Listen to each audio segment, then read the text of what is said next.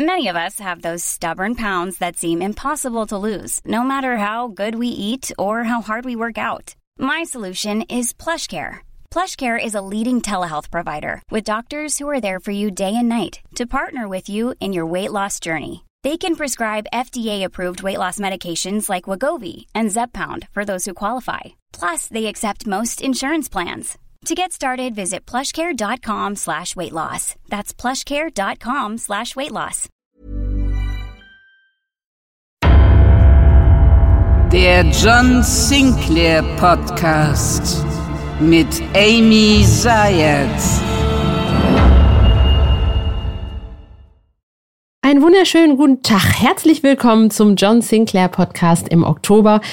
Und wisst ihr was? Mir ist letzten Monat irgendwie aufgefallen, dass ich diesen Podcast jetzt seit 3 Jahren mache.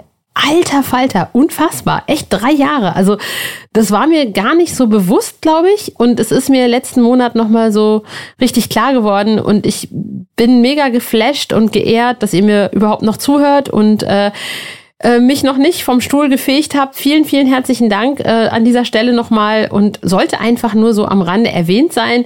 Und jetzt einfach mal weiter im Text. Und zwar diesen Monat spreche ich mit 2 Autoren, die leider nicht so oft im Sinclair-Universum auftauchen, aber sie werden in nächster Zeit dann doch wieder mehr dabei sein. Und genau deswegen sollte man sie auch mal sprechen. Und zwar geht es um die beiden Autoren Marc Freund und Stefan Albertsen. Und mit denen habe ich kurz vor unserem Jubiläumsevent gesprochen, total Rockstar-mäßig in einer Bar. Also falls es klirrt und klimpert, dann wisst ihr, wir waren in einer Hotelbar. Wie gesagt, so wie echte Rock'n'Roll-Stars, so muss das sein. Und bevor wir ins Interview gehen, würde ich sagen, es gibt keinen Podcast, naja, ihr wisst das ja schon, ohne die Sinclair News. Das Sinclair-Jubiläumsjahr ist ja noch nicht zu Ende und wir haben noch so das ein oder andere Schmankerl für euch im Petto. Diesen Monat starten wir mit einer kleinen neuen Hörbuchreihe Promis lesen Sinclair und los geht's mit Hennes Bender, der vermutlich lang genug gebettelt hat, endlich seinen Lieblingsroman einsprechen zu dürfen. Zombiebus, gelesen von Hennes Bender, erscheint am 20. Oktober auf allen Streaming-Portalen. Ab da gibt's dann jeden Monat eins von diesen Hörbüchern. Im November kommt dann Horrordisco, gesprochen von Oliver Kalkofe. Im Dezember könnt ihr euch auf Urban Priol freuen mit Schrei, wenn dich die Schatten fressen. Und im Januar gibt's dann Colette und ihr Fallbeil, gelesen von Comedienne Lisa Feller. Im Februar, und da freuen wir uns wirklich riesig drauf, vor allem ich, da verirrt sich nämlich die Stimme von Justus Jonas im Sinclair-Universum, denn da liest Oliver Rohrbeck Der schwarze Henker. Und da wir ja wissen, dass es unter euch Sinclair-Fans auch so crazy Sammler gibt, die ganze Räume voll mit irgendwelchen Fanartikeln zu Hause stehen haben, gibt's im Frühjahr einen schönen Sammelschuber mit allen 5 Hörbüchern auf CD. Ja, und wie jeden Monat erscheint natürlich auch ein Hörspiel. Am 27. Oktober gibt's den ersten Teil eines Zweiteilers. Das ist die Folge 164, Bahls Opferdolch. Ich habe die Folge schon gehört. Ne. Und die ist richtig, richtig toll. Spannung pur. Man muss so ein bisschen Angst haben um Jane. Sarah Goldwyn ist dabei. Um die muss man auch ein bisschen Angst haben. John trifft auf Bahl nach ganz, ganz langer Zeit. Ihr erinnert euch vielleicht an die Kreuz-Trilogie und so weiter. Aber mehr verrate ich dann doch nicht. So, und das war's dann auch schon mit den Sinclair News.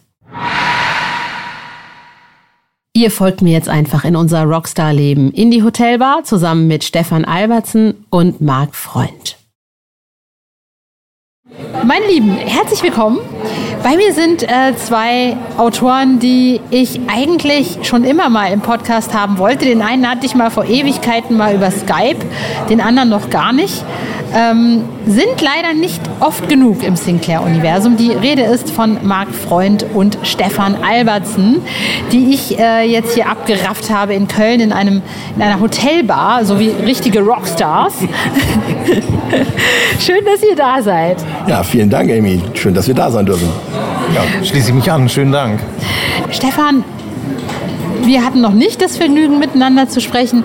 Wie bist denn du überhaupt? Ich meine, man sieht dich immer wieder auf Facebook. Fans kennen dich bestimmt von Facebook, den einen oder anderen Roman. Ja. Wie bist denn du überhaupt zu Sinclair gekommen? Ja, das bin ich durch meine Mutter. Da war ich noch zarte 9 Jahre alt. Ach, du auch? Ja, die hat sich dann damals den ersten regulären Band von der Serie geholt. Im Nachtclub der Vampire. Etwas, was sie normalerweise gar nicht lesen würde. Auch damals nicht.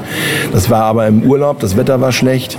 Es war ein halbes Jahr, nachdem er erschienen ist, regulär. Der war dann noch irgendwo im Supermarkt zu haben. Und dann hat sie sich das Ding gegriffen und ich fand das Titelbild so toll. Aber ich durfte dann eine Zeit lang nicht ran. Und irgendwann später, als wir wieder zu Hause waren, habe ich mir den dann geschnappt und habe ihn dann gelesen. Habe natürlich dann auch ein paar schlaflose Nächte gehabt, wie man das dann so kennt. Und dann war eine lange Zeit erstmal Ruhe und 3 Jahre später bin ich dann zufällig über einen Gespensterkrimi gestolpert. Und zwar noch von dem seligen Fritz Tenkert, von Toni Ballard, eine Geschichte. Und in der wird John Sinclair erwähnt. Und da brach das Fieber wieder mehr aus. Und von dem Moment an habe ich dann gesammelt. Das war ab Band 180. Wie gesagt, ich war damals aber noch sehr jung. Eben halt, als ich anfing zu sammeln, war ich 13 eben. Das war 1982 so um den Dreh. Und für mich ist das auch eigentlich noch die beste Zeit damals gewesen. Also da passierte unglaublich viel. Ich habe auch noch unheimlich viele Sachen von damals im Kopf. Das habe ich Marc vorhin auch erzählt. Da musste er staunend mit den Augenbrauen rollen. Und ich bin dann 10 Jahre fester Fan geblieben. Ich musste dann allerdings aus beruflichen Gründen, weil ich sehr viel lernen musste mit Anatomie und solchen Sachen, da musste ich dann aufhören. Und dann kam die Gründung der Familie und ich habe nicht mehr so richtig als Leser zurückgefunden. Aber ich habe die Hoffnung nie aufgegeben, vielleicht mal was zu schreiben. Und das hat sich dann ja zu meinem Glück erfüllt. Wie bist du da hingekommen? Ich meine, Marc, ich erinnere mich, als wir gesprochen haben, du bist ja auch irgendwie wie die Jungfrau zum Kinde zum Sinclair gekommen, beziehungsweise zum Schreiben gekommen. Ich glaube, du hast einfach irgendwie hingeschrieben und die haben dich dann eingeladen und plötzlich warst du drin, ne? Ja, ich war plötzlich in so einer Art Bewerbungsgespräch und hatte mich eigentlich null vorbereitet. Ich war bin da sehr naiv hingefahren und hatte aber Glück, dass mein erstes eingereichtes Romanmanuskript irgendwie Anklang gefunden hat und der Rest ist Geschichte. Seltsam, aber so steht es geschrieben. Ne? Und bei dir, wie war es da? Ja, das muss ich jetzt erwähnen, ich habe sehr viel Oliver Fröhlich zu verdanken in der Hinsicht. Er schrieb ja unter dem Pseudonym auch Eric Wolf bei John Sinclair. Okay, ja, stimmt. Genau. Jetzt bin ich wieder richtig. Und Olli und ich, wir kennen uns jetzt schon sehr, sehr lange, seit 2006. Wir haben gemeinsam bei einer Internetseite, die Geisterspiegel heißt, haben wir eine Serie konzipiert und miteinander geschrieben, noch mit anderen Autoren. Die wurde aber ganz schnell eingestellt, weil da war kein Interesse dran irgendwie. Aber die Freundschaft blieb erhalten. Wir haben uns jetzt sage, schreibe in diesen ganzen Jahren, ich glaube, das ist jetzt heute das 6. Mal, dass ich ihn getroffen habe. Aber wir haben immer telefoniert und gechattet und alles Mögliche gemacht. Und wir haben so viele Gemeinsamkeiten. Und er schaffte dann als erstes den Sprung, hat dann mal einen Zamora geschrieben. Dann hat er bei Madrex mit eingepackt. Dann hat er, wie gesagt, Sinclair ein paar Sachen geschrieben. Er ist dann auch zum Peri-Rodan rübergegangen. Und der hat mich ins Boot geholt. Der hat mich nämlich dann als Co-Autor öfters mal eingesetzt. Und da habe ich sehr viel gelernt, was auch sehr nötig war. Dafür bin ich ihm halt immer noch sehr dankbar und durch ihn bin ich damit reingekommen. Ich meine, du bist jetzt natürlich im richtigen Leben Physiotherapeut, ne? Das heißt, du hast jetzt nicht so viel Zeit zum Sinclair-Schreiben, aber wie machst du es? Machst du es ab und zu? Also hast du irgendwie, dass du dann mal sagst, einmal im Jahr muss ich einen Sinclair schreiben oder wie ist das? Naja, wie die meisten sicherlich schon gemerkt haben, ich habe jetzt seit 4 Jahren keinen Sinclair mehr geschrieben. Schande über mich, was aber auch Corona etwas geschuldet ist, weil in der Zeit von Corona haben ja viele Leute wenig Arbeit zu tun gehabt, aber bei mir ging es plötzlich richtig los. Also die Praxis war voll und ich musste schreibtechnisch echt etwas auf die Bremse treten. Dann kam so eine Erfindung, die nennt sich Ostfriesland-Krimi dazwischen. Da ist der Herr Freund auch nicht ganz unschuldig dran, dass ich damit schreibe. Und das hat mich auch etwas aufgehalten, aber jetzt ab diesem Jahr will ich wieder richtig rein und man muss sich das so vorstellen, ich gehe ganz normal meiner Arbeit nach. Ich fange morgens um 8 an zu arbeiten, ich arbeite bis abends um 7. Dann gönne ich mir 2,5 Stunden Pause und dann setze ich mich für 2,5 Stunden an den Computer und schreibe. wie ich es auch früher gemacht habe, als ich eben halt keine Abnehmer hatte, keinen Verlag hatte und nicht dafür bezahlt wurde, als es mein Hobby war. Ich mache das also auf dieselbe Art und Weise. Und es funktioniert eigentlich ganz gut. Es gibt natürlich mal Phasen, wo ich wirklich völlig Schrott bin, wie es so schön heißt. Ich bin völlig kaputt nach der Arbeit, dann muss ich auch mal pausieren. Aber wenn ich einen Abgabetermin habe oder es drängt mich selbst einfach mal wieder mitzumachen, dann bin ich auch fleißig. Jetzt erzähl mal, was ist denn das jetzt mit dem Ostfriesland-Krimi, Herr Freund? Da will ich jetzt mehr drüber wissen. Herr Freund, so förmlich.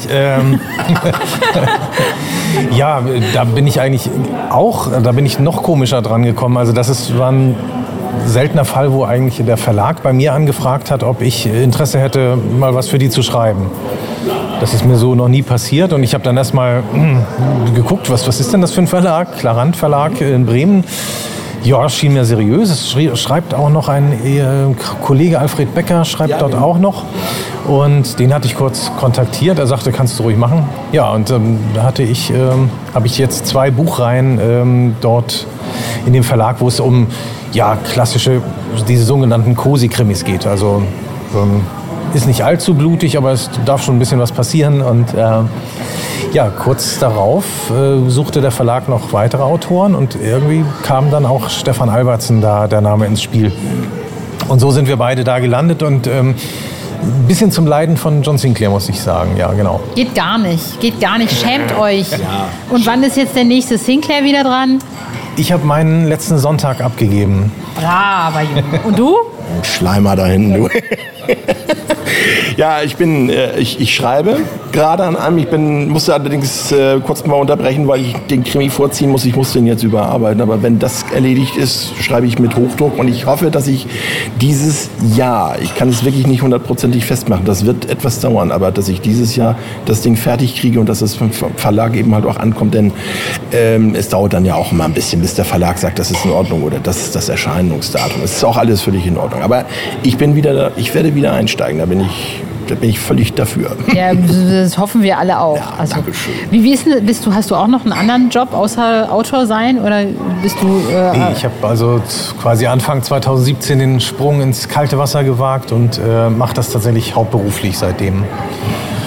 Die Anfangszeit war ein bisschen holprig, aber mittlerweile muss ich sagen, habe ich mir so ein paar Standbeine geschaffen, wo ich sagen muss, das läuft ganz ordentlich, die Nachfrage ist da. Also ich mache ja neben Romane schreiben auch noch sehr, sehr viele Hörspiele nach wie vor und das macht mir sehr viel Spaß und das ist auch eine tolle Abwechslung zum Romanschreiben, weil das Hörspielschreiben wiederum eine ganz andere Dynamik hat und ich habe den großen Vorteil, dass ich quasi zwischen diesen Sachen hin und her wechseln kann.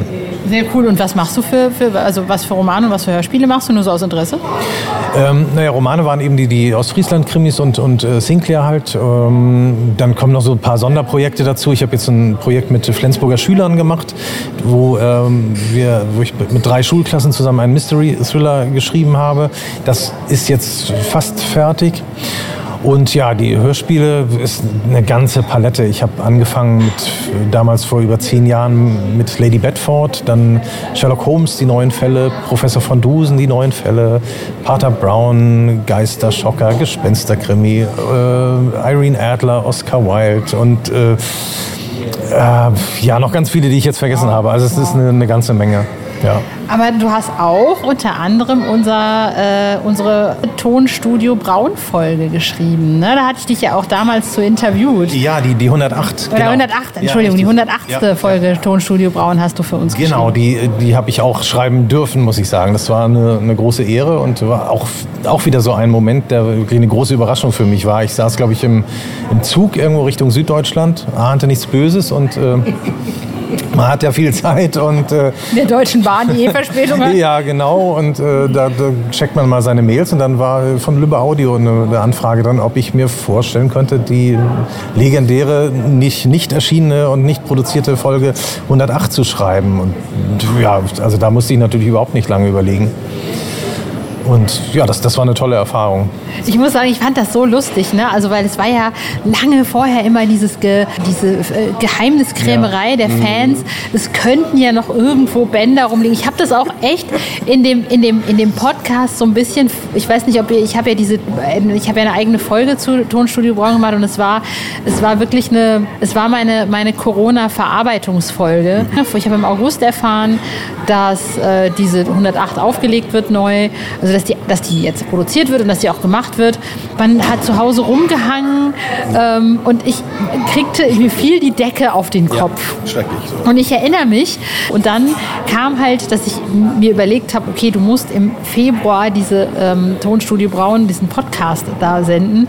Und da bin ich richtig kreativ geworden und ich musste so ein bisschen dieses ganze Geheimniskrämerei-Ding verarschen und habe das dann gemischt mit einer alten Sinclair-Story, die ich selber mit 10 geschrieben habe, über die Seelenfresser.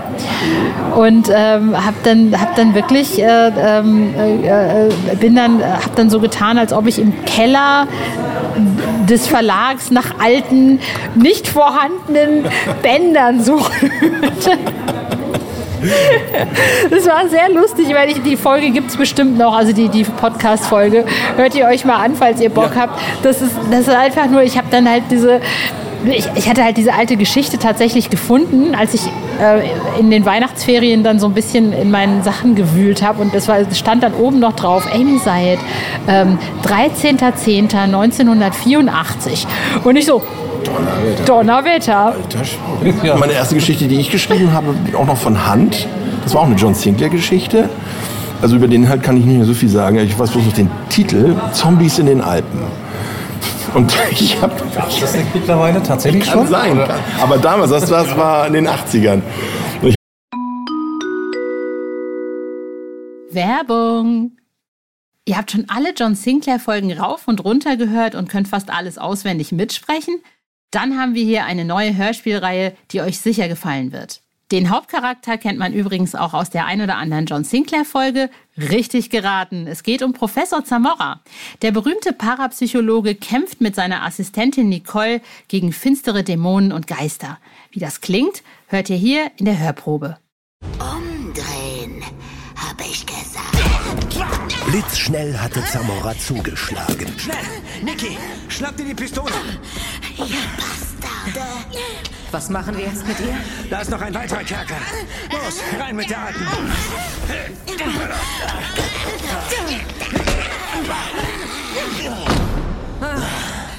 So, die werden wir los. Ich verfluche euch, ihr Bastarde! Ramon wird euch bei lebendigem Leibe fressen! Aber vorher werdet ihr 1000 schreckliche Tode sterben! Wenn euch die Hörprobe gefallen hat, hört euch doch einmal die bisher erschienenen Folgen an. Entweder auf CD oder auf der Hörspielplattform eurer Wahl. Viel Spaß beim Hören! Werbung Ende! Ich hatte damals noch keine Schreibmaschine, da musste ich noch in so ein altes Deutschheft reinschreiben. Ja. Und ich habe so lange geschrieben, bis dann das Heft voll war, also habe ich einen Zweiteiler draus gemacht. Und dann habe ich, zweiten Teil habe ich auch wieder angefangen, auf dieselbe Weise. Und dann hatte ich aber irgendwann keinen Bock mehr, weil ich Schreibkrämpfe kriegte. Ja. Und wahrscheinlich auch ein bisschen, weil mein Vater dann doch so sagte, ja, also stilistisch 5, Rechtschreibung 6. Hat's gelesen? Aber hat's gelesen. Und dann sagte der Junge, du, Fantasie hast du, das muss ich dir lassen. Ne? Und dann hat er mir ein halbes Jahr später eine Schreibmaschine geschenkt. Geil. Ja, der einzige Grund, warum diese Geschichte noch existierte, war, dass ich sie dann, ich erinnere mich, also es gab zum Schluss, kriegte man so eine Beurteilung, ob man aufs Gymnasium gehen kann oder nicht. Mhm. Und die wurde auch eigentlich ganz gut benotet. Ich glaube, die wurde sogar mit 1- oder so benotet. Amy hat sich eine gute Note erschlichen. Genau so war das. Mit John Sinclair. Ja, ich mag das schon. Türöffner. Ja, Türöffner für alles. Ja, das war damals, so bin ich dann mit der guten Deutschnote bin ich dann aufs Gymnasium gekommen. Also ich konnte ja auch immer nur Sprachen und Laberfächer. Mathe war immer scheiße. Das heißt, das hast du quasi John Sinclair zu verdanken, genau. Zum großen Teil. Das ist ja auch nicht, dass das Mathe scheiße war für dich, sondern den anderen Kram. Genau. dass man mich aufs Gymnasium gelassen hat. Sehr gut. Aber jetzt mal zu euch. Ja, mein Lieblingsthema. Genau. Das ist richtig. Jetzt wissen wir, Marc hier, der ist schon fertig mit seinem ersten Sinclair. Du bist noch dran irgendwie. Mhm. Habt ihr irgendwie besondere Lieblingsthemen, über die ihr gerne schreibt? Also ich meine, wenn man zum Beispiel guckt, Florian hat ja so ein bisschen seine Werwolf-Welt unter anderem oder auch mit dem Lilith und Unzucht und Hurerei und so oder Raphael mit seinen Vampiren. Habt ihr auch so Eibon natürlich? Ja, was für Themen? Das ist eigentlich, also ich bin großer Fan der klassischen Horror-Szenarien. Also ich mag alles, was so mit Griften zu tun hat, Friedhöfe, alte Schlösser. Aber ich mag auch die Verquickung mit modernen Szenarien. Ne? Also ich mag sehr gerne, wenn tatsächlich irgendwo so ein uralter Vampir dann auf dem Times Square in New York dann eben halt rumzapft oder wenn ein Werwolf dann eben halt, sag ich mal, beim Rio, hier im Karneval von Rio da irgendwie am Werkeln ist. Also oder ich mag, Kölner Karneval. Ja, geht auch Kölner Karneval. Ne? Dann hört er auf, die Leute zu beißen, da kriegt er ja Kamelle. Ey.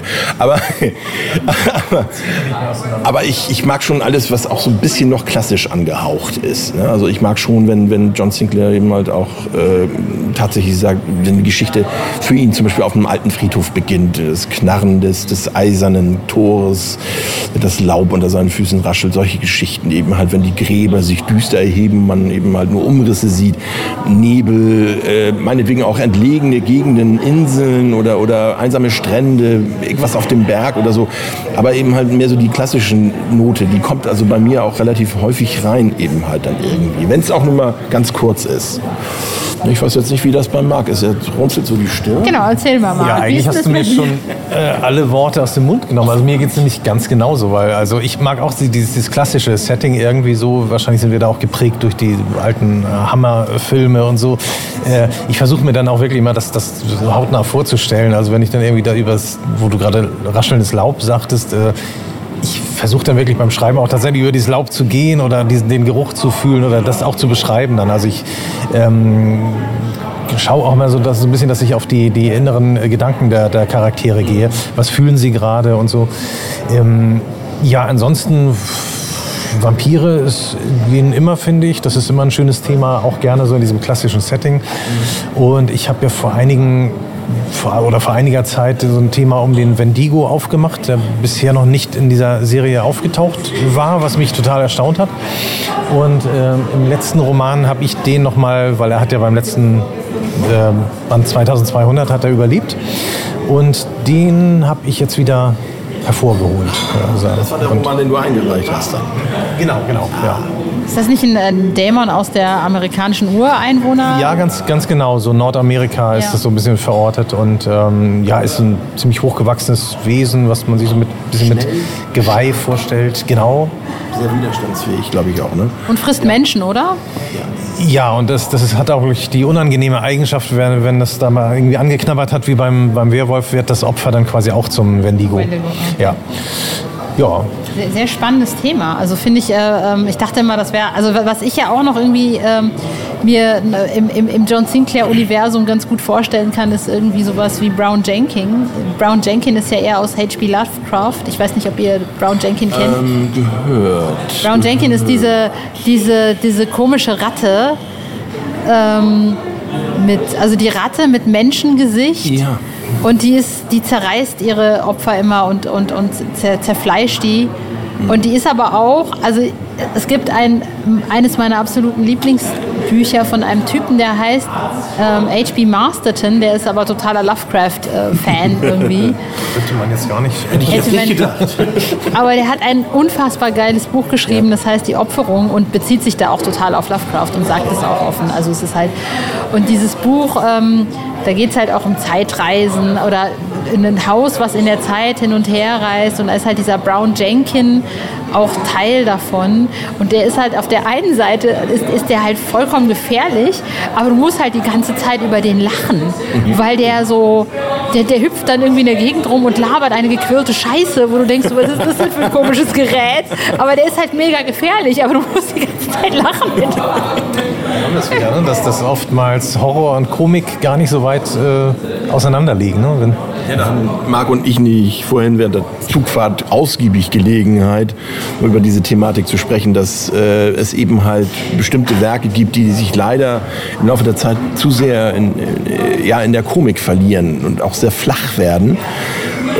Ich finde, so Horror und Humor, ja, passt sehr gut zusammen. Das hat sich auch schon bei den Hammerfilmen teilweise gezeigt. Da gibt es auch so Ausschnitte, die nehmen sich manchmal ein bisschen sehr ernst, aber später wurden die auch ein bisschen Augenzwinkern, haben die sich dann gesagt. Oder sowas wie Fright Night zum Beispiel ist also auch eine ganz hervorragende Geschichte.